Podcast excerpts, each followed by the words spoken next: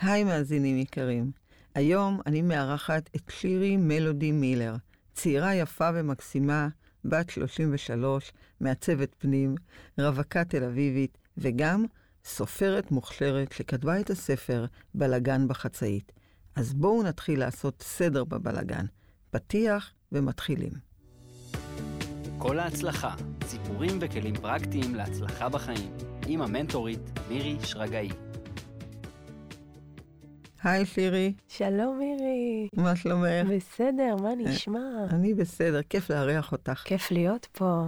אנחנו נתחיל קצת שתספרי לנו על עצמך, כי אני קראתי את הספר ואני יודעת עלייך כבר, נראה לי כבר די הרבה, אבל את תספרי לנו, למאזינים, קצת. אני רוצה שתתחילי על עצמך, זו הכוונה, זה איפה גדלת, בבית ספר, איזה ילדה היית, משם קצת, ניגע בזה רק. התחלנו עם ה- עם ההארדקור, איזה ילדה הייתי. כן. אה, כן, אז אה, האמת שנולדתי בתל אביב. הייתה לי ילדות כזה חצי תל אביב, אה, והרוב אה, אה, בשרון, ברעננה. אה, למדתי בבית ספר גבריאלי בתל אביב עד כיתה ד', ומשם עברנו לרעננה, אז יש לי מלא זיכרונות מתל אביב, אז מבחינתי זה חצי חצי. הייתי ילדה מאוד סקרנית.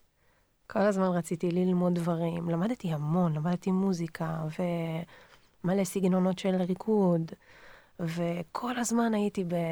בלמידה, גם ההורים שלי לקחו אותי, אותי ואת אחותי למלא מלא טיולים, אז כל הזמן רציתי ללמוד עוד, לטעום דברים. את הבכורה? אני הבכורה, כן. ויש לך עוד אחות אחת? נכון, אחותי קטנה ממני בשנתיים, אחותי המהממת.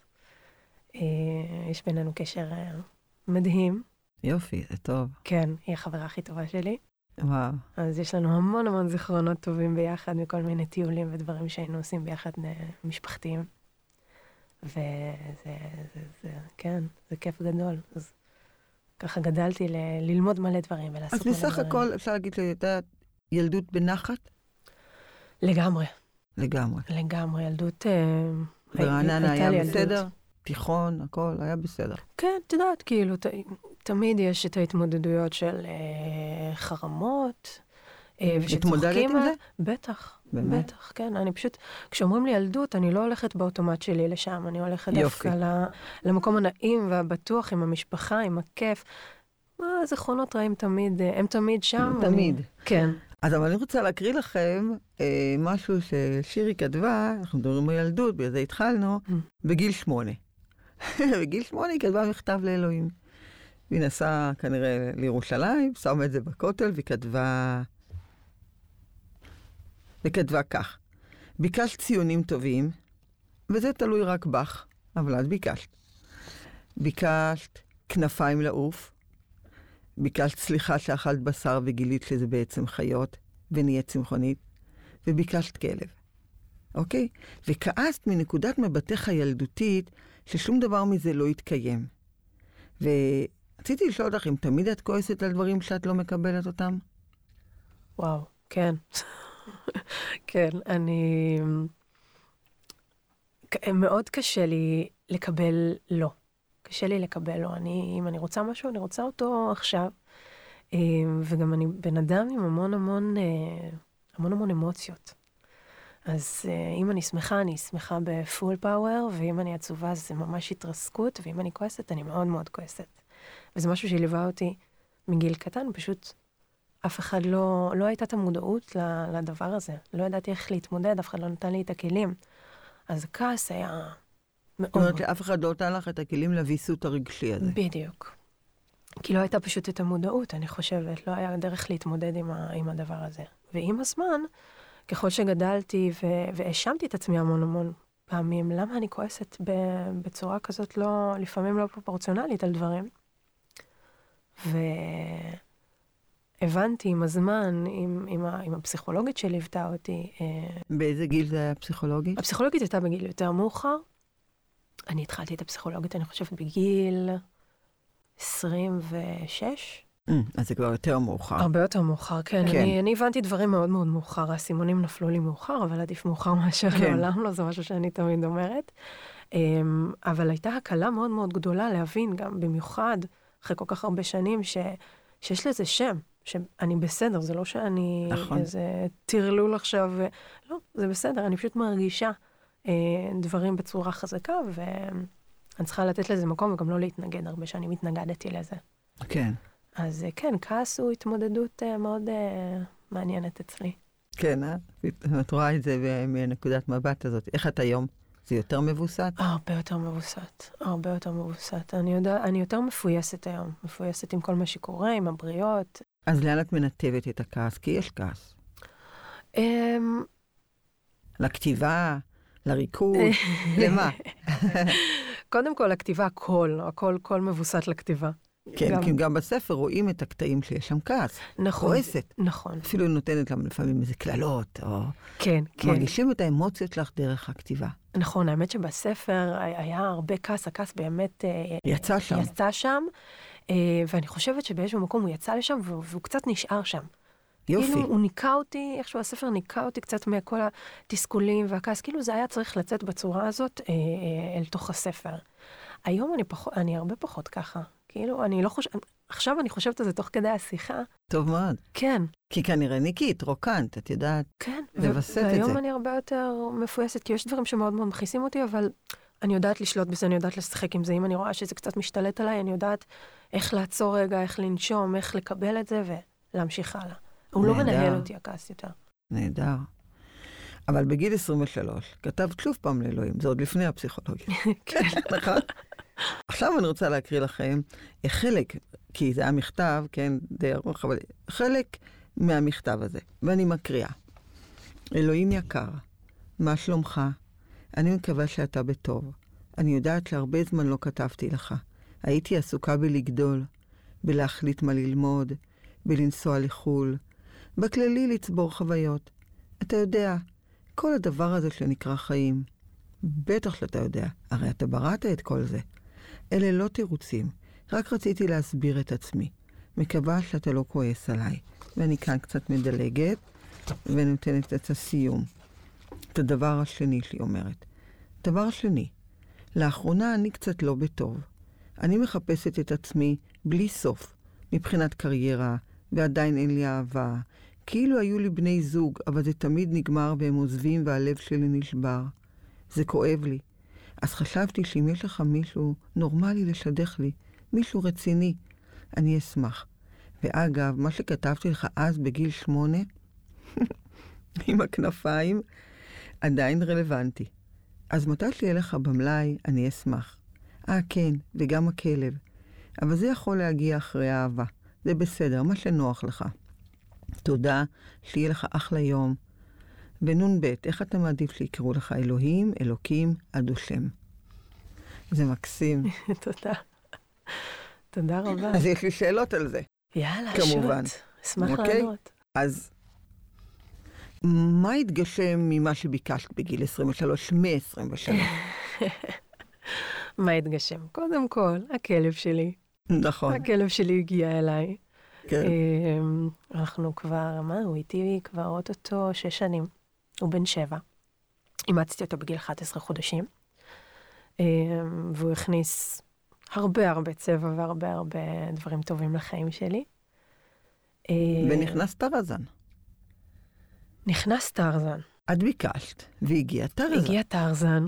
ככה קראת לו בספר. נכון, נכון מאוד. וזאת הזוגיות המשמעותית שלך בספר. עליה את הרבה נותנת את הטון בספר הזה. נכון, נכון מאוד. זה היה ממש אה, נקודת אה, מפנה בחיים שלי, כי אני, אני יצאתי ממערכת יחסים, הייתי שלוש שנים במערכת יחסים, בחור. אה, נפרדנו, ואחרי בערך אה, שנה הכרתי את, אה, את טרזן. כן, קראת לו? אה, כן, זה הרגיש טרזן, כי הכרתי אותו, אני מגיעה מהעיר, והכרתי אותו בצפון, שבאתי בכלל לבקר חברה אה, שגרה שם, והוא היה שכן שלה. כן. אמ, אז הכל הרגיש לי מאוד מאוד שונה, הוא היה כזה גם עם זיפים ומחוספס ועם מראה שפחות פחות הכרתי אני. מראה כפרי כזה, לא מראה עירוני. כפרי, כן, הולך כזה יחף, ואני כן. כאילו, מה, איך, אוקיי, זה נורא שונה, אבל היה בינינו איזה קליק מהרגע הראשון. נכון, רואים את זה. כן, ממש, אה, מה- זה, זה הורגש באותו הרגע, ו, ומשם זה כאילו, כל מה שקרה, זה הרגיש לי שזה לקח כאילו הסיפור היה אמור להיכתב, וכל מה שקרה זה בעצם... אבל את עזבת, עזבת את העיר בשביל טרזן. עזבתי הכל. היית שם. עזבתי הכל כי ראיתי אה, אה, הזדמנויות. ראיתי איזה הזדמנויות הזדמנויות. אני קודם כל סיימתי את הלימודים, אני למדתי אה, אה, עיצוב פנים. אני סיימתי את הלימודים, אה, ותוך כדי, אה, במקביל, גם התחלנו מאוד מאוד להתקרב, וכבר התחלנו לדבר על אה, לעבור לגור ביחד. אז אמרתי, אוקיי, אולי אני אחפש עבודה בצפון. אה, אז באמת אה, הייתי אצלו המון המון המון מהזמן, וחיפשתי שם באמת עבודה, וברגע שמצאתי, אז, אה, אז עברנו לגור ביחד שם. אז, אז בהתחלה מצאת אה, עבודה שמה, כי את מתארת בספר שהיה לך. קשה שם. היה לי קשה שם. מצאתי עבודה אמנם, אבל היה לי קשה, זה אנשים שונים, זה לא... אין, אין לי שם חברים, אין לי שם משפחה. אה, הכל זר לי. אני רגילה לנסוע לשם לצימרים אה, מדי פעם, לא, בדיוק. לא לגור שם. אז הכל מאוד מאוד היה שונה. אבל, אה, אבל רציתי לעשות את זה. כאילו, התחלתי את החיים, הרגשתי שאני מתחילה את החיים הזוגיים שלי ואת המקצועיים שלי, ומה שיהיה את יהיה. נותנת את כל הכוח. כן, זה מאוד גם ריגש אותי. זה, זה הכניס איזה מין תחושה של מסע. בוא נראה לאן זה, זה ייקח, בוא נחווה אנשים, בוא נחווה... זה, זה, זה, מאוד, זה מאוד קשה, זה מאוד קשה, אבל uh, אז מה לא הצליח? כשאתה... איך אני אסביר את זה? כשאתה רחוק מה, מהמשפחה שלך ומהחברים שלך, אז, אז בעצם השגרה שלך משנה. כל... אה, האקס שלי היה כל עולמי. וזה לא טוב, אני צריכה את החיים האישיים שלי. אז הייתי הולכת לעבודה, ומהעבודה, זה עבודה, אי אפשר לקרוא לזה באמת אה, אה, מקום עם חברים, עם, זה, זה עבודה, אתה הולך לעבוד, אתה חוזר הביתה. והוא היה פשוט כל עולמי, לא היה אף אחד אחר. אה, וזה יוצר, זה לפעמים סיר לחץ כזה, וזה יוצר הרבה טאקלים והרבה ריבים, והרגשתי הרבה פעמים לבד, והעבודה הייתה מאוד לחוצה וקשה. ו... העבודה שלך? העבודה שלי כי שם. את כתבת שהוא היה די אה, חופשי בעבודה, להיות איתך יותר זמן, הוא כן, נכון? הוא כן, כן. אז איך זה לא הספיק? אני, המטרה שלי כל הזמן היא להיות עצמאית, להיות בן אדם בפני עצמו, אה, שאני אוכל ללכת ממקום למקום, אה, שאני אוכל לעבוד, שאני, ש... בן אדם כמו, כמו כולם. אה, ושם גם עבדתי במקום עבודה שהיה לי מאוד מאוד קשה, נאבקתי שם. אה, כולם היו מעצבים מתחילים, וכל אחד רצה להראות שהוא הרבה יותר, אה, הרבה יותר טוב. וגם לא היה לי שם, לא היה לי שם אנשים. זה היה רק הוא. עכשיו, כן, הוא מאוד מאוד ניסה, העבודה שלו הייתה מאוד גמישה, אז הוא ניסה כזה אה, להיות איתי ולעשות לי כמה שיותר נעים שם, אבל זה עדיין לא מספיק. בן אדם צריך את, ה, את החופש שלו. ורק התחלתי את החיים שלי שם, ונאבקנו על הכל. על הכל. על כסף, על, אה, על רכב שלא היה לנו, וניסינו לגרד כספים כדי לקנות רכב. זה כאילו היה מאוד... התחלה קשה. כן, ככה את חווה את זה. כן, כאילו היינו, היה לנו אחד את השני וזה היה מדהים, זה באמת הייתה מין אה, נחמה קטנה בכל הדבר הזה, אבל, אה, אבל זה קשה. והייתי גם מאוד צעירה, ורק יצאתי מהבית של ההורים. אז כאילו, אני כזה, למה אף אחד לא סיפר לי שככה זה נראה? ש- נראה מה? שזאת, שזה החיים, שזה ההתמודדות, שאני צריכה עכשיו לחשוב על כספים, ואני מעולם לא חשבתי על כסף, אני הלכתי לעבוד וגרתי אצל ההורים, אז חסכתי, וכשרציתי להוציא אז הוצאתי. לא, לא, לא התנהלתי בצורה, אוקיי, יש שכר דירה, כסף, חשבונות, זה כאילו... צריך ללמד את זה בבית ספר. יותר לגמרי. צריך. אז הזוגיות הסתיימה, כן. ואת כבר בת 30. אמת. הגיל הזה נכון? קרה. זהו, זה כן. פתאום כבר בא לך. לא רק זה, חזרת לבית להורים. אחרי שהיית כל כך חופשייה, ושבעצם לא הרגשת חופשייה.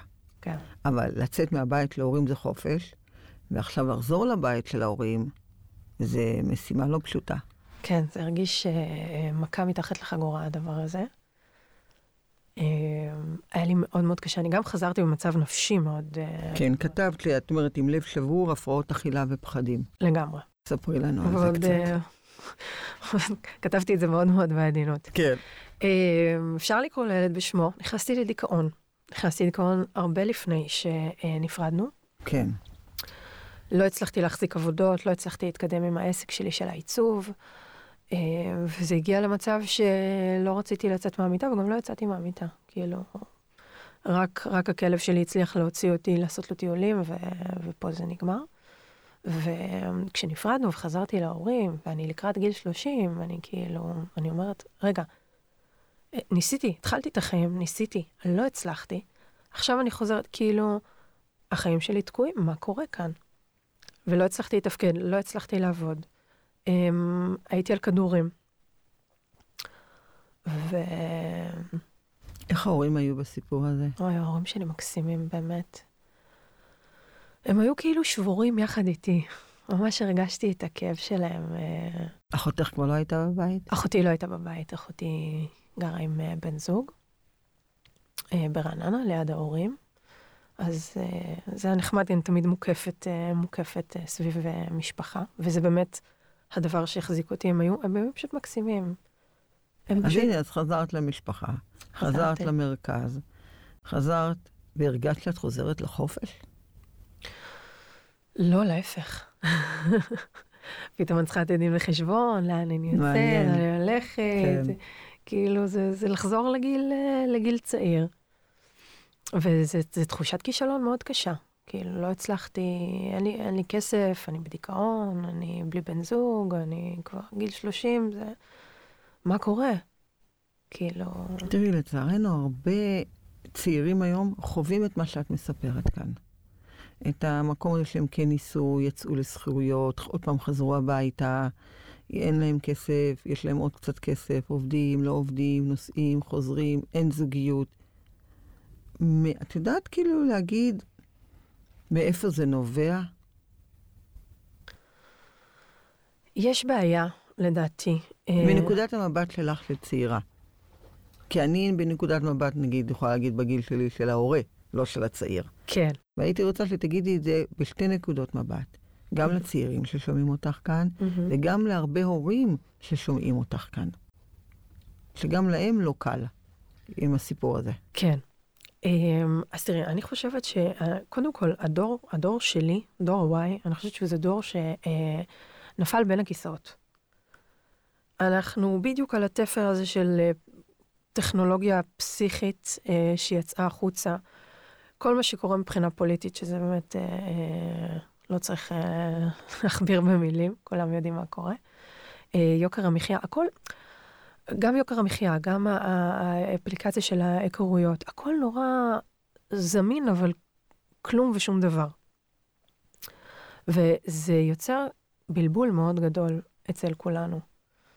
אה, גם מבחינת לחצים. איך מתמודדים. אני לא חושבת שיש לנו, לי לא היו, לא היו מספיק כלים להתמודד ולהבין מה קורה אחר כך. אחרי הלימודים, מעניין. אחרי התואר. אף אחד לא אומר לך ש... כשאת מתכוונת אף אחד, סליחה, את מתכוונת מהורים, מורים? כן, זה, קודם כל, אמ, זה יותר משרד החינוך, אני חושבת שזה יותר ב... אתה לומד לבגרויות כדי שתוכל להתקבל לאוניברסיטה, ואז באוניברסיטה אתה לומד, ו... אף אחד לא אומר לך שכאילו עבודת חלומותיך לא, לא, לא, לא נמצאת. לא מחכה שם. כן, היא לא מחכה. ואני בן אדם ש... אני הייתי מאוד... אה, היו לי חלומות גדולים. תמיד, אם היית שואלת אותי מגיל 14, חשבתי שאני הולכת להיות בגיל 24 שחקנית מצליחה ועובדת בהבימה ובקאמרי, ואני אמרתי שאני רוצה לחיות בפנטהאוז במגדלי יו עם הכלב שלי, כאילו היה לי מין חלום שהייתי בטוחה שאני הולכת להשיג אותו. ואתה יוצא החוצה ואתה רואה שכאילו, לא, אתה צריך גם לעבוד קשה, גם לממן את הדבר הזה, וגם תוכיח את עצמך עכשיו. תהיה גם, ת, תשווק את עצמך. איך מצליחים? עכשיו, זה גם, זה בכל תחום. זה גם נכון. בתחום של הזוגיות. את יוצאת ואת מכירה אנשים, ואין את הקליק הזה, וזה לא קורה. ועכשיו עם האפליקציות בכלל, ימינה, שמאלה, ימינה, ימינה, כאילו... אם זה לא אתה, זה יהיה מישהו אחר, זה במרחק... אה, זה במרחק אצבע. בדיוק, מרחק אצבע ממך. אז, אז על מה להילחם? אבל זה מרחק אצבע מדומה. נכון, זה מאוד מבלבל, על מה להילחם, על מה נלחמים. עכשיו, ההורים, הם רוצים את הכי טוב בשבילנו, אבל גם לא, להם זה חדש. והם לא התחתנו מטינדר. בדיוק, גם להם זה חדש, גם הם צריכים להסתגל לכל הדבר הזה, גם הם לא מבינים מה קורה. Uh, אני זוכרת שכשנפרדנו וחזרתי לה, להורים שלי, אז אבא שלי התקשר לאקס שלי. מה? מה קרה? למה? למה? כאילו, זה מה? חמוד. כן, אני כאילו נורא נורא הבנתי אותו, זה כאילו, למה אתם לא... כי, כי הם ראו את ההתאמה, כי באמת היינו מתאימים, וזה הרגיש שזה באמת הולך ל... זה לנצח, זהו. כן. וכשזה קרה, זה היה באמת... איזה באסה, כאילו, למה? למה? לא? אבל הפרידה הזאת הייתה יותר מצידך? כי קשה קצת להבין אה, מהספר בדיוק מאיפה זה בא. אני התרשמתי שהיא קצת יותר מצידך. שיותר מצידי. ככה, זה אה, נכון? אז לא, לא מדויק. כן. היה לנו המון המון קשיים לקראת הסוף, זה היה באמת... אה, היינו גם בטיפול זוגי, נכון. ניסינו, באמת נלחמנו, וזה לא עבד, ואז החלטנו לעשות איזה פסק זמן של שבוע. אה, ואני תמיד במרחק הזמן, אחרי שאני נרגעת, אפרופו אם דיברנו על הכעס, אז אני צריכה כן. רגע להירגע, וברגע שאני נרגעת, אני כזה, אוקיי, אני חוזרת לעשות אה, רומנטיזציה על דברים. טוב, יש לנו קשיים, אנחנו נתגבר, אנחנו נעבור על זה, אני אתקשר אליו, אני אגיד שאני אוהבת אותו, ואני רוצה שנחזור לגור ביחד, וכאילו הייתי בטוחה שאנחנו כל כך נתגעגע, שאנחנו נחזור. והייתה לנו את אותה שיחת טלפון, שהייתי בטוחה שזהו, אנחנו נחזור. ואני הייתי במקום הזה של בוא נעבוד על דברים, והוא... והוא אמר- כבר לא רצה. והוא כבר אמר, "לא, לא, זהו. כן. ואז שאלתי אותו, אבל איך? איך אתה לוקח ארבע שנים עכשיו אה, וזורק אותם לפח אחרי כל מה שעברנו? כאילו, זה לא יכול להיות. עשינו פה עבודה, נכון. עשינו פה התקדמות, אנחנו, איך אפשר לזרוק? כאילו, אף פעם לא נתפס לי העניין הזה שאנחנו עוברים עם הבן זוג כל כך הרבה דברים, וכבר המשפחה בתוך זה. אתה לא נפרד רק מהבן זוג, אתה נפרד מכל נכון. החברים וכל מכל ה... המעטפת. כל המעטפת הזאת, וזה באמת קשה. זה באמת באמת קשה. איך עושים את הדבר הזה? איך נפרדים? תראי, זה כמעט כמו גירושים, מה ההבדל? רק שלא הייתם ברבנות. כן, נכון, פירקנו בית. זה היה כאילו, נסעתי במיוחד ולקחתי את הדברים שלי בארגזים, זה היה שובר לב. זה היה מאוד מאוד קשה. אני רוצה לשאול אותך, תראי, את בת מזל בתולה, נכון? אף אחד לא מושלם. זה טוב. ו... ואני רוצה לדעת, האם את פוגשת הרבה את הפרפקציוניזם הזה בחייך, שמאוד מאפיין את בני מזל בתולה? כי החבלן הפדנט הזה, הוא, הוא מפריע לך בזוגיות. את יודעת את זה, נכון? בטח. ולראות, אה, הוא בכלל, הוא מפריע בכלל במערכות יחסים. השאלה איפה כאן את אה, יודעת לזהות את זה, יודעת כבר היום איפה ה- הנקודות תורפה של הפרפקציוניזם. כן. אני, לשמחתי, אה, עושה המון המון עבודה פנימית. גם, גם כמובן עבודה עם פסיכולוגים, ואני הולכת לסדנאות, ובאמת, אני בן אדם שמאוד מתבונן פנימה, וגם בגלל שאני כותבת. כן. הכתיבה היא הפסיכולוג הכי, הכי טוב שיש. אז יש לי באמת מבט אה, להסתכל, להסתכל על עצמי מהצד. אבל את רואה את הפרפקציוניזם רוא- שהיה בזוגיות עם טרזן? בטח שאני רואה את זה. אני רואה את זה, אני מודעת לזה, אני היום גם עובדת עם זה הרבה הרבה יותר טוב ממה שהיה אז. אז לא היה לי את הכלים כן. לדבר הזה. תמיד, תמיד ידעתי שאני דורשת יותר, רוצה יותר, גם עוד יותר מעצמי ו- וגם מאחרים. לא ידעתי אבל איך, איך להוציא את זה החוצה, איך להגיד את זה לבן אדם השני, איך להעביר את זה בצורה גם נעימה.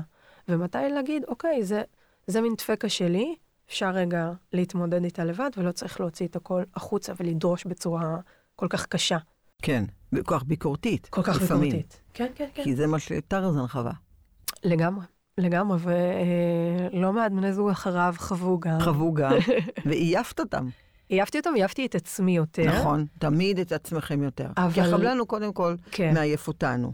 בדיוק, ואחר כך אנחנו מקבלים את הריקושטים ממה שהוא בדיוק. נותן לנו. והרבה זמן, הרבה זמן גם הייתי, אה, מאוד שפטתי את עצמי על זה.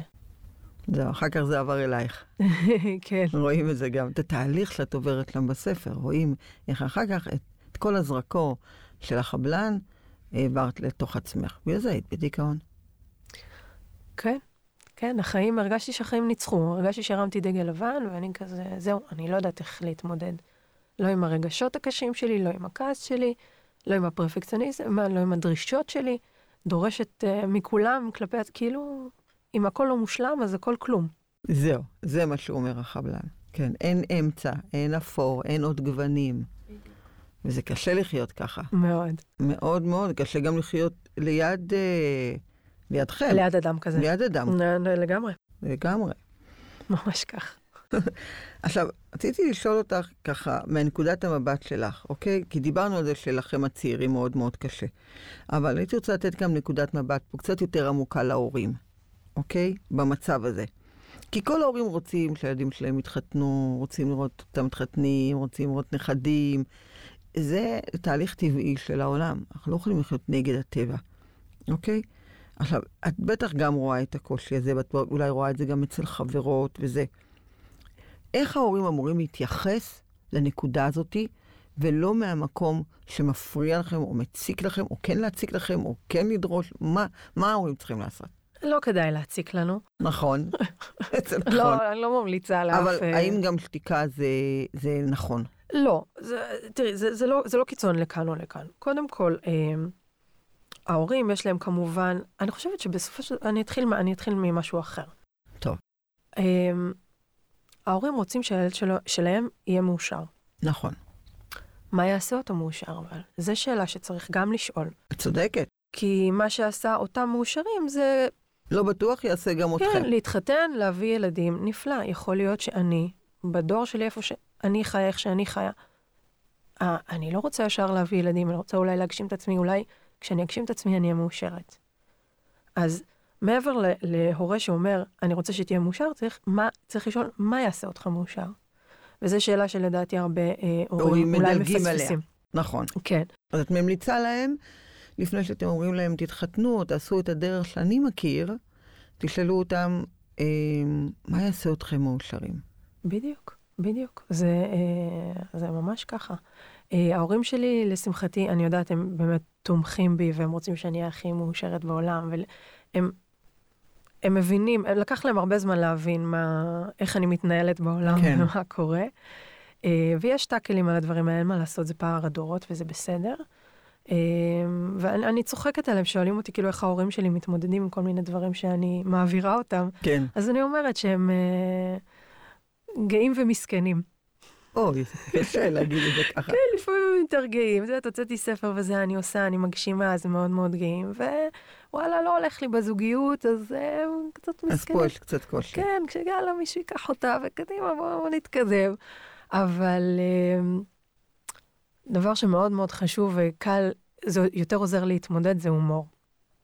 אני מגיעה מבית, אה, אבא שלי הוא אחד המצחיקים, והוא הנחיל את זה אליי, אז אני מתמודדת עם כל מה שקורה בכמה שיותר בהומור. כן. פוגשים גם את ההומור בספר, כן, נכון? כן, אז ההומור הזה הוא חמוד מאוד. חשוב. עכשיו, את אומרת שאת מייחלת, אמרת לי בטלפון, אני מייחלת לזוגיות. כן. אחרי שאמרת שאת ברווקות מאוחרת, כן? שזה אישו גדול. אז השאלה שלי, כמה את מוכנה להתאמץ כדי להתחתן ולהשקיע את המאמץ? את זוכרת, הפרק האחרון דיברתי על המאמץ, מהמם. אחד הפרקים. ואני אומרת שם, אוקיי, אנחנו רוצים דברים, לפעמים אנחנו גם לא אומרים אותם בקול, כי אז אנחנו צריכים גם להגיד כמה אנחנו צריכים להתאמץ כדי להגיע, או על מה אנחנו צריכים לוותר כדי להגיע לזה. אז כמה את מוכנה לעשות את מה שצריך לעשות, ואת מה שצריך להתפשר כדי להקים משפחה? אני חושבת שאני עושה אה, אה, מעל ומעבר. הש, ה, הבעיה היא למצוא את הבן אדם הנכון להשקיע ולהתאמץ איתו. מהמם. הבעיה שלי היא לא, ב, לא במאמץ ובנתינה, כי היא באמת אצלי אינסופית, זה היה למצוא את הבן אדם הנכון. אז את עושה את המאמץ גם בלמצוא את הבן אדם הנכון, כי יש כאלה שלא עושות גם את המאמץ למצוא את הבן אדם הנכון, הן תקועות בחדר, תקועות בבית, לא יוצאות, לא. הולכות לטינדרים, זה מה שאפשר לעשות, או... תלוי האם בתקופה. כאן כן את עושה את המאמץ? תלוי בתקופה. היה, הייתה תקופה מאוד ארוכה, שבאמת יצאתי ויצאתי, נכנסתי למערכות יחסים ויצאתי מהם, ובאמת הייתי כאילו, הייתי על זה, מה שנקרא. כן. והייתי עם אנשים שהם לא נכונים ולא טובים, וששאבו ממני כל טיפת אנרגיה שהייתה לי. ואת יודעת להגיד לכיתה, כי דומה מושך דומה, אוקיי? את יודעת, הרי אנחנו מושכים את מה שפחות או יותר אנחנו מראים לעולם. משכתי את הדבר הכי שונה ממני שיש. את יכולה להסביר את זה? איך זה קורה? דווקא את השונה? אני לא יודעת, אני, אני חושבת שזה דווקא מגיע ממקום של... יש לי, אני בדיאלוג עם היקום. אני מאמינה שכל מה שהוא מביא אליי, אני צריכה לדבר, אני צריכה להתקרב, אני צריכה להתמודד, אני צריכה להבין מה השיעור שהוא הביא. אז נגיד, היה לי מערכת יחסים אחת שהתחילה בכלל, ישבתי עם חברה על ספסל ברחוב, מישהו עבר, ואיכשהו התחילה שיחה, והוא התחיל איתי, ומפה לשם נהיינו חצי שנה ביחד. כן. אז הרגשתי, אוקיי, היקום שלח לי אותו, אני צריכה, אני צריכה לתת צ'אנס. זאת אומרת שלא כל כך רציתי, אבל זרמתי עם זה. זה לא היה נכון. אבל בגלל שאני אני, אני צריכה עדיין למצוא את האמצע שלי גם בדברים האלה. לא כל מה שמגיע צריך להיות מערכת יחסים רומנטית מטורפת, אה, לעשות עכשיו אה, את כל מה שצריך כדי להיכנס לזוגיות עם אותו אדם. אפשר לגשש, לנסות ולראות אם יש דברים שהם לא מתאימים, אפשר להגיד, אוקיי, תודה. כאילו מיד לחתוך את זה. מיד לא לחתוך לא את זה ולא לחשוב מה היקום רוצה להגיד לי. לפעמים היקום רוצה להגיד לי, תגידי גם לא לדברים. כן. וזה היה שיעור שחזר על עצמו כמה וכמה פעמים. שבסוף חשבתי שאני עומדת uh, לאבד את, uh, לאבד את זה, uh, ואמרתי, די, מספיק. אני צריכה ללמוד, להגיד, לא, לא מתאים. ולמדתי, למדתי את זה בכוח, לא, לא הייתה ברירה. כי אני לא אוהבת... ללמוד לא לרצות. לא לרצות, וגם, ל, ל, ל, אני, לא, אני לא אוהבת פרדות. כאילו, אני, אני, אני חוויתי פרדות, אני לא יודעת אם אני יכולה להגיד טובה בפרדות, אבל uh, הייתי מאוד, מאוד נוח לי להיות במקום של הקורבן. אוי, אני מסכנה, אני לא עשיתי שום דבר, הם נפרדו ממני, כאילו זה בעל כורחי. לא לוקחת אחריות על זה. וכשאתה נפרד, אתה, אתה בשיא האחריות, אתה חייב, כאילו. נכון. אין לך ברירה. אז היה לי מאוד מאוד נוח להיות במקום הזה, וצריך אה, לצאת מאזור הנוחות, אין מה לעשות. לגמרי, אבל זה יפה שאת אומרת את זה, שאת יודעת לראות את זה, ואת יודעת כבר אה, להבין את העניין הזה של עצמך, שאת כל פעם בקורבנות, ואז אכלו לי, שתו לי, ועזבו אותי, ואני עכשיו לבד. כן, זה קל, זה נוח, למה, למה להתאמץ? כמו שאני רואה אותך, יש מצב שאת טיפוס דרמטי. אה, קודם כל כן, כן. היום פחות. היום הרבה פחות, אני עייפה מאוד מה, מהדרמה. מהרכבת הרים, אבל דרמה תמיד תהיי, כי זה טיפוס. כן, כן, איכשהו דרמה תמיד... תמיד תהיה, כן. כן. זה חלק מהאישיות שלך. אה. בגלל זה את גם כותבת, ואת אומנית. זה, רוב האנשים האלה הם אה, טיפוסים כן, דרמטיים. כן, זה רכבת הרים אה, מעניינת כזאת, נכון. טוב, אז עכשיו אני רק רוצה לדעת אם יש לך איזושהי עצה מהניסיון הזה, עכשיו שדיברנו עליו, לתת לצעירות ממך למשל, בגיל 24, כדי לא להגיע לרווקות המאוחרת הזאת? אם היום את בגיל 24. וואי. אז נותנים לך את כל השנים בחזרה אחורה, אנחנו חוזרים. עם הראש של היום, עם הניסיון של כן, היום, וואי, חגיגה. כן. חגיגה. חושבת שהיית נשואה כבר? אמ, וואי.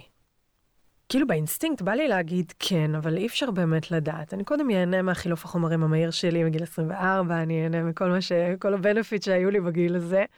ועם החוכמה של היום ועם הניסיון של היום, יכול להיות שכן, כי היה לי אולי יותר זמן אה, להבין את עצמי, להכיר את עצמי, להכיר אנשים נכונים לי.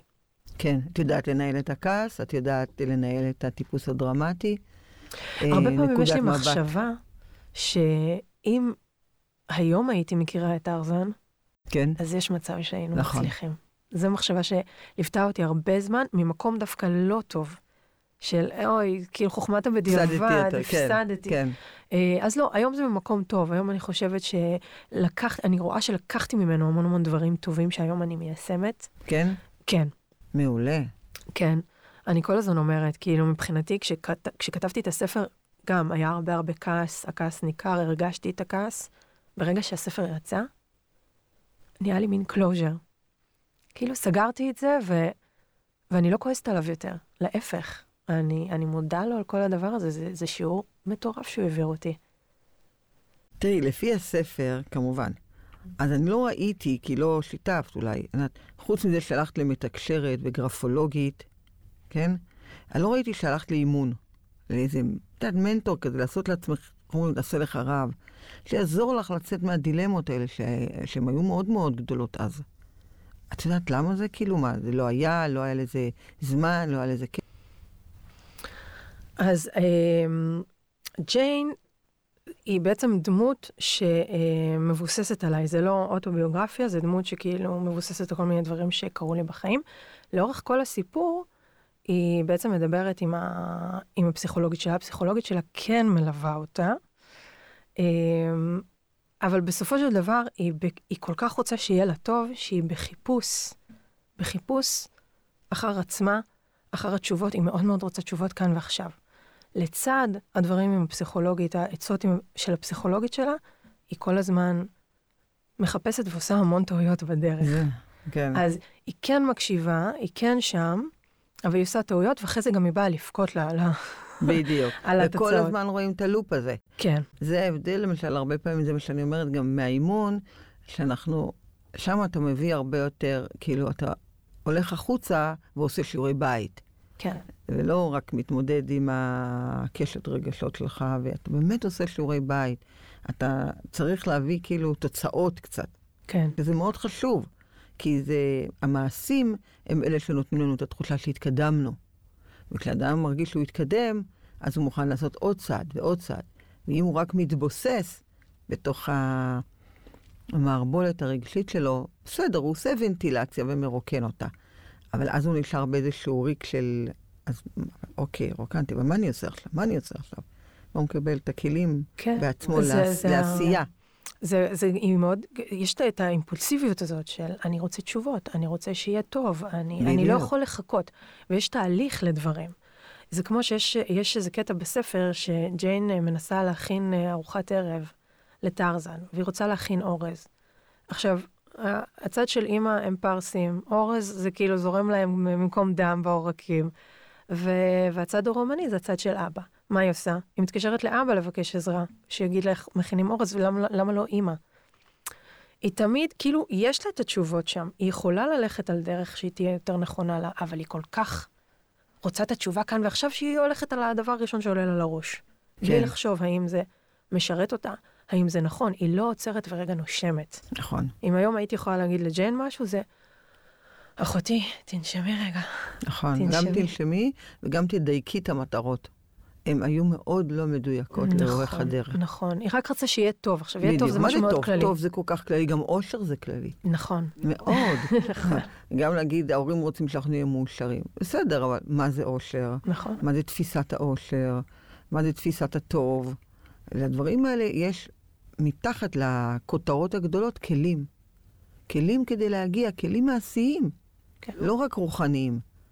כל הזמן אנחנו צריכים לדעת לשלב בין הרוח לארץ, בין הקיום לחיים. כן, אז אנשים, אנשים במיוחד, אנשים אה, אה כמוני, שהם גם עם, עם אמביציה מטורפת ורוצים ללמוד ועושים דברים, ו, וגם ביחד עם האמוציות וה, והרגשות, צריך מישהו שיכווין אותם. בדיוק. צריך מישהו ממש. ש... ממש, אלה האנשים שהכי הרבה צריכים, אפילו יותר לדעתי, מנטור וכלים ומאמן טוב, אפילו מפסיכולוג, שבעצם מדשדש איתם. בקטע של ה-too much רגשות שגם ככה ממילא קיימים. אני זוכרת שהיו באים אליי טיפוסים אה, דרמטיים לא מעט, יצא לי. המשימה הכי גדולה שלי זה היה להוציא אותם מתוך עצמם. כן. כי הם תקועים בתוך עצמם, זה החלק מאוד. הכי קשה. אתה לא רואה כלום. זה כל הזמן לתת להם שיעורים לשבוע הבא. הכי פשוט, הכי קרוב, הכי... לחבר אותם לחיים, למציאות. כי הם מאוד מאוד עם פנטזיות. כן. כן, כן מאוד. כן, זה, זה מאוד. וזה תוקע, זה נחמד הפנטזיות, אין בעיה, אבל זה, זה הביג אג'נדה. כדי להגיע לביג איי, יש מלא שמאל איי קטנים. נכון. וכל פעם שאתה עובר אותם ועושה וי והצלחת, אתה מלמד אותו ומראה לו כמה החיבור למציאות יביא אותו לביג אג'נדה שלו. זה, זה ממש ככה. זה משהו שממש הייתי רוצה שיהיה לי בגיל מוקדם יותר, שהיה ככה מכוון ו- ועוזר. מיוחד אנשים כאלה. כן, כי קשה, קשה להיות לבד. זה קשה להיות לבד. בכל גיל כמעט. כן. האנשים הכי, בכל הרמות, באמת לוקחים לעצמם מנטורים, גם מנכ"לים וגם מנהלים, ומה שאת רוצה. קשה להיות לבד, קשה להחליט את הכל לבד, קשה להסתדר עם הכל לבד.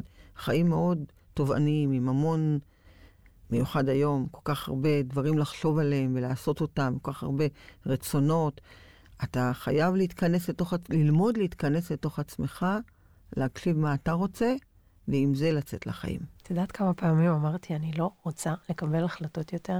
אני אמרתי את זה כל כך הרבה פעמים בחיים שלי, זה בא לי מישהו שפשוט...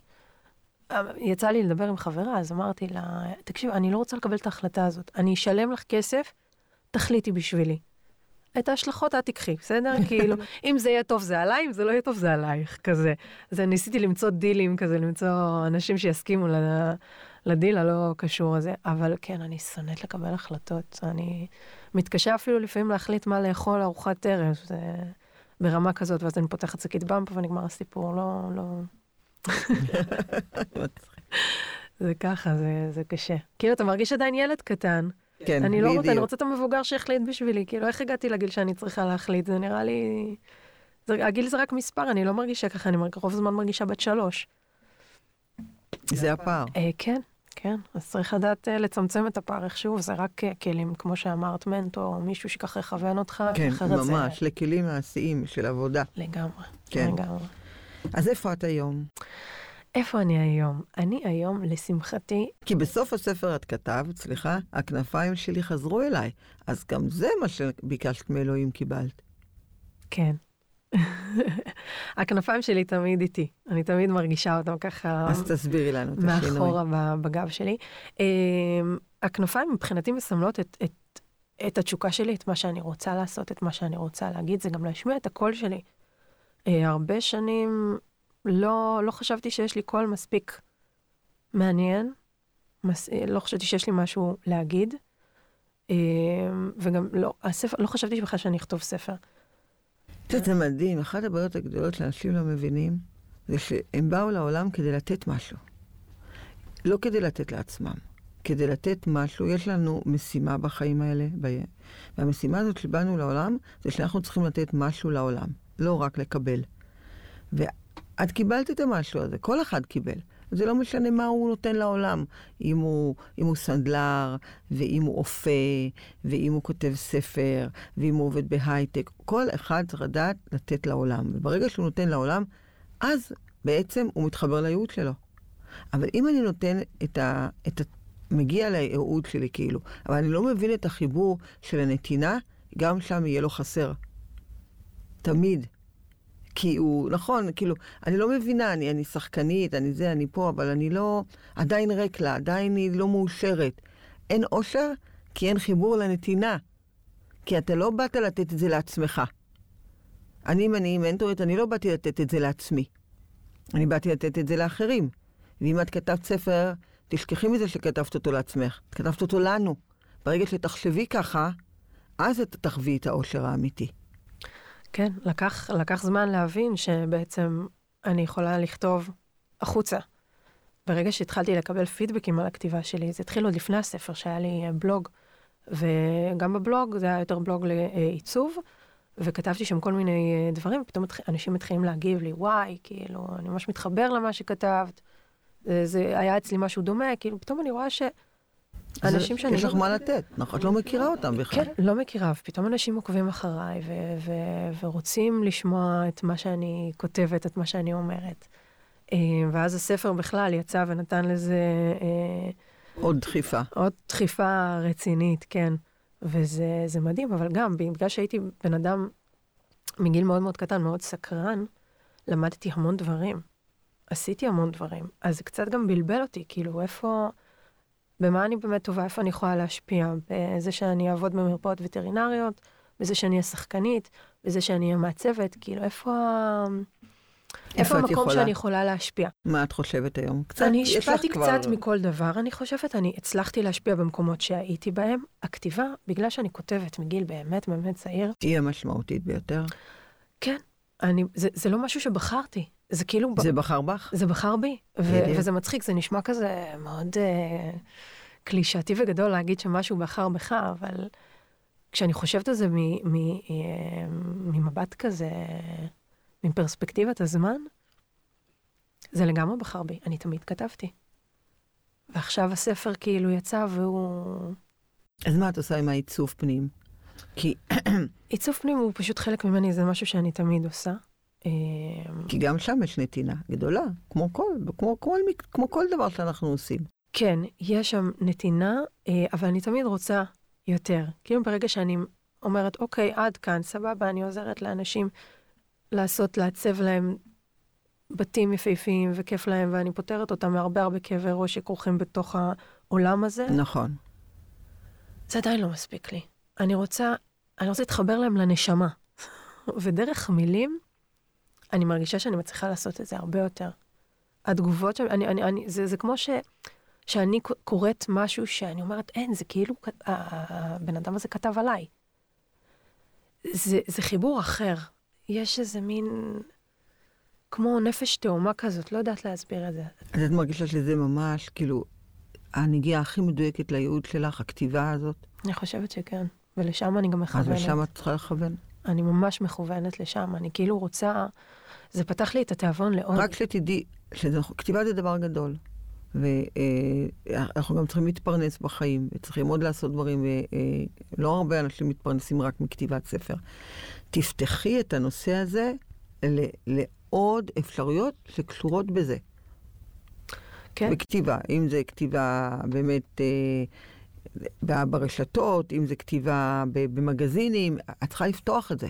כן, אני מכוונת, כמה שיותר. לגמרי אני מכוונת לשם, אני זרקתי את זה החוצה ליקום. אה, אני עובדת גם, אה, התחלתי ככה לעבוד אה, על, על הרצאה שגם מדברת על כל, ה, כל מה שעברתי בחיים ואיך הגעתי לכתיבה, נכון. ובאמת, את יכולה לשלב שיותר... את זה עם הרצאה, כי בהרצאה יש את הכתיבה של, ה, של החומר, עכשיו את רק צריכה נכון להעלות אותו, וכמו שאני רואה, יש לך את זה. את יכולה לעשות את, זה גם את ההרצאה. זה כל עניין של דיוקים, כן. ולקבל כן. את זה שלוקח זמן לדברים לקרות. נכון. אז uh, מה שאמרת על הדיוק, זה, זה, אני מאוד אוהבת את זה. אני רוצה משהו, אני צריכה לדייק אותו. אותו כן. ברגע שאני מדייקת אותו, אני זורקת אותו החוצה ליקום, והיקום כבר עושה את שלו. נכון. ואני צריכה גם לתת, להיות סבלנית ל, ל, לזמן הזה עד שזה יקרה. Uh, סבלנות זה לא, לא הדבר הכי חזק שלי, אבל uh, אני, אני, אני לומדת. אני לומדת להיות ככה, לחכות, ואני שמחה שהרבה פעמים אני מקבלת את זה, ואני לא צריכה לחכות כל כך הרבה זמן. זה פשוט... כי אז זה דייקת. כן. כן, אז זה הכל, הכל בדיוקים. כי אז דייקת, צריך לדייק. ואז זה בא נורא מהר כשמדייקים. כן, ולא בדיוק. להפסיק לעשות מבחינתי כמה שיותר לקחת כל דבר, כל פרויקט, כל, כל אופציה, להכיר אנשים, זה... כן, בדיוק. זה פותח איזשהו תדר של הצלחה. ואפילו הצלחת לקבוע דייט עם האושר. כן. זה דייט שהתרחש בראש שלי, וזה היה הדייט הכי טוב שיצאתי לו בחיים. זה מצחיקה. יוצאת לדבר מה שביקשת, קיבלת, אולי לא בקצב שאנחנו תמיד רוצים, אנחנו מקבלים את זה. אבל אין, אין מה לעשות, אה, לדברים יש הבשלה. כן. כמו פרי. אתה לא יכול להכריח את האבוקדו להיות כבר מוכן. אתה צריך לחכות שהוא יבשיל. כן. ואז אתה יכול לשים אותו על הפרוסה. אבוקדו זה tricky, את יודעת. נכון, אבל עדיין אתה צריך לחכות שהוא יבשיל. כן. אתה לא יכול, ברגע שאכלת אותו כל פרי שהוא בוסר, אז, אז זה לא נעים. כן, אני, לא נעים לי להגיד, אני אוכלת הרבה פירות בוסר. אני אוהבת את הטעם החמצמץ ככה, לא, לא בשל. אבל אבל, אבל זה נכון, זה לגמרי צריך לתת, אה, לחכות לתהליך, ואתה רואה את זה בעיניים, אם אנחנו מדמים פירות, אתה רואה את זה, אתה רואה שהם נכון. מתחילים רק, הם קטנים, ואז הם מתחילים לאט לאט, ואז כשזה בשל זה שם, אתה רואה את זה, זה מול הפנים שלך. לגמרי, וכל החיים הם ככה. זאת אומרת, היקום ככה עובד. כן. אנחנו רוצים לשנות דברים, ואז אנחנו אוכלים כאפות. צריך לזרום עם הטבע. עם ההתנהלות הנכונה שלו, כי ככה הוא מתנהל הטבע. לא, אנחנו לא נבוא ונשנה את זה. אנחנו חושבים שנשנה את זה, אבל uh, אנחנו עושים שינויים כבני אדם, אבל הרבה פעמים יש לנו כאפות מזה. כן. יש מחירים לא פשוטים. נכון, נכון מאוד. אה, זה, זה גם מתחיל בהסברה. צריך להסביר לנו שאנחנו... נכון. פיפס קטן במערכת. בדיוק. אה, ככל שהסבירו לנו את זה יותר מוקדם, יהיה לנו גם הרבה יותר קל להבין את זה, כי זה הרבה יותר גדול מאיתנו. אתה מגיע לעולם הזה ואתה כזה, אוקיי, אני פה, יופי, חיכיתם לי, אפשר להתחיל. לא, לא, לא עובד ככה. לא עובד ככה. עכשיו, לתוך האהבה הגדולה הזאת שאת רוצה, נכון? אה, צריך לצקת גבר, אדם, שגם לו יש רצונות. אז איך את עושה את זה? איפה את יוצקת לתוך החלום את המאמץ שלך, לרצונות גם שלו. איפה את בהקשבה הזאת? אני אגיד לך... איזה גבר את רוצה היום? אוקיי. וואו. האמת, כבר צריך להיות לך הייתה- קצת מגובש. הייתה לי רשימה. הייתה לך לי רשימה? רשימה שהשתנתה המון המון פעמים, ואני אני לא יודעת אם אני שמחה להגיד, אני קצת שמחה להגיד, שאין לי יותר רשימה. אין לי. יופי. הרשימה עושה גם קצת בלאגן, כי היא, היא מכניסה יותר אותך... עושה לי בלאגן, כי, נכון. כי הרשימות של כולם, אני חושבת שהן אותו דבר. כולם רוצות גבר נכון. טוב לב, אה, לא יפה, קמצן, שיהיה חכם, שאפשר לדבר איתו, שהוא רגיש אליי. נו, גבוה, המילים חתיך. צ'ארמר, אתה יודע. בלי שערות בגב, כזה עיניים כחולות. נסיך, בקיצור. אין לי, אין לי יותר. אני, אני לגמרי שחררתי את המקום הזה של, אני, אני, אני רוצה זוגיות, אני רוצה אהבה, אבל לא בכל מחיר. ומה שנכון לי, אני מאמינה שיגיע, אבל אני לא יודעת איך הוא יגיע. אז נכון. לכן הרשימה לא רלוונטית והיא מקבעת, והיא עושה לא טוב. ממש לא טוב. מה שנכון לי, יגיע. זה, אז, אז היום אני ממש שמחה להגיד שאין לי רשימה, זה לא מעסיק אותי, זה לא מעניין אותי. זהו, זה, זה, זה בידי היקום. ובידייך. המאמץ הוא בידייך. כן, לא, אני, אני אדייק. כן. אני אדייק. את תדייקי. אני אדייק את איך שאני רוצה שהוא יגרום לי להרגיש. אבל איך הוא יעשה את זה, איזה אמצעים הוא יעשה את זה, מה הוא יביא איתו, אין לי, אין לי שום דרך אה, לכמת את זה לתוך אה, רשימה. את צודקת. אז מה את מאחלת לעצמך? לאני העתידי שלך. וואי, אני מאחלת... אה, ואני לא מתכוונת עתידי רחוק. עתידי שהוא עתידי יכול קרוב. להיות ממש לא, קרוב. כמה רחוק יש כבר בינינו, מחר. זה כבר אוטוטו 34, בדיוק. זה... עתידי של ממש מחר. אין יותר מדי זמן. כל עוד הגרביטציה עובדת uh, לטובתי, זה ננצל את המעמד. Uh, אני מאחלת לעצמי, קודם כל, הגשמה עצמית. אני רוצה להיות במקום שהוא מבוסס, שהוא חזק, שהוא משפיע לטובה על אנשים. אני רוצה להיות במקום חזק. מבחינה, מבחינה אישית, מנטלית, פיזית, כל, ה, כל הדבר הזה. אה, שהלב יהיה שקט, שיהיה, שיבוא הבן אדם הזה ויהיה לנו איזה חיבור נשמות ונוכל גם לצעוד ביחד. ובגדול אני חושבת שזה מה שאני מאחלת לעצמי, להיות שלווה. להיות בעשייה, להיות שלווה, להיות... אני חושבת שזה יביא אושר, להגיד להיות מאושרת, זה ברור. זה תוצאה של הדבר הזה. אבל אה, זה מה שאני מאחלת לעצמי. טוב, אני מאחלת לך גם, אני רוצה לסיים במילותייך. האושר הוא מבוקש ומאוד קשה לתאם איתו פגישה. אין לו מזכירה שאפשר להשאיר אצלה הודעות. הוא יגיע מתי שירצה. ובפעם הבאה שאזכה שוב לדייט עם האושר, הוא יזכה לראות אותי שמחה וחזקה. כמו שאמרת, חזקה. ולרגע הזה יש שם, ניצחון. זה מאוד יפה, זה הסיום של הספר שלה, שתדעו לכם. אז אני מתרגשת לאחל לך את הניצחון הזה. נאחל לך זוגיות אוהבת ומחבקת, לך ולכל הצעירים שמחפשים אהבה ובית. בית ללב ובית לגוף. מקווה שנהניתם. אני נהניתי מאוד. מאחלת לך את כל ההצלחה. תודה להתראות. רבה. תודה, להתראות.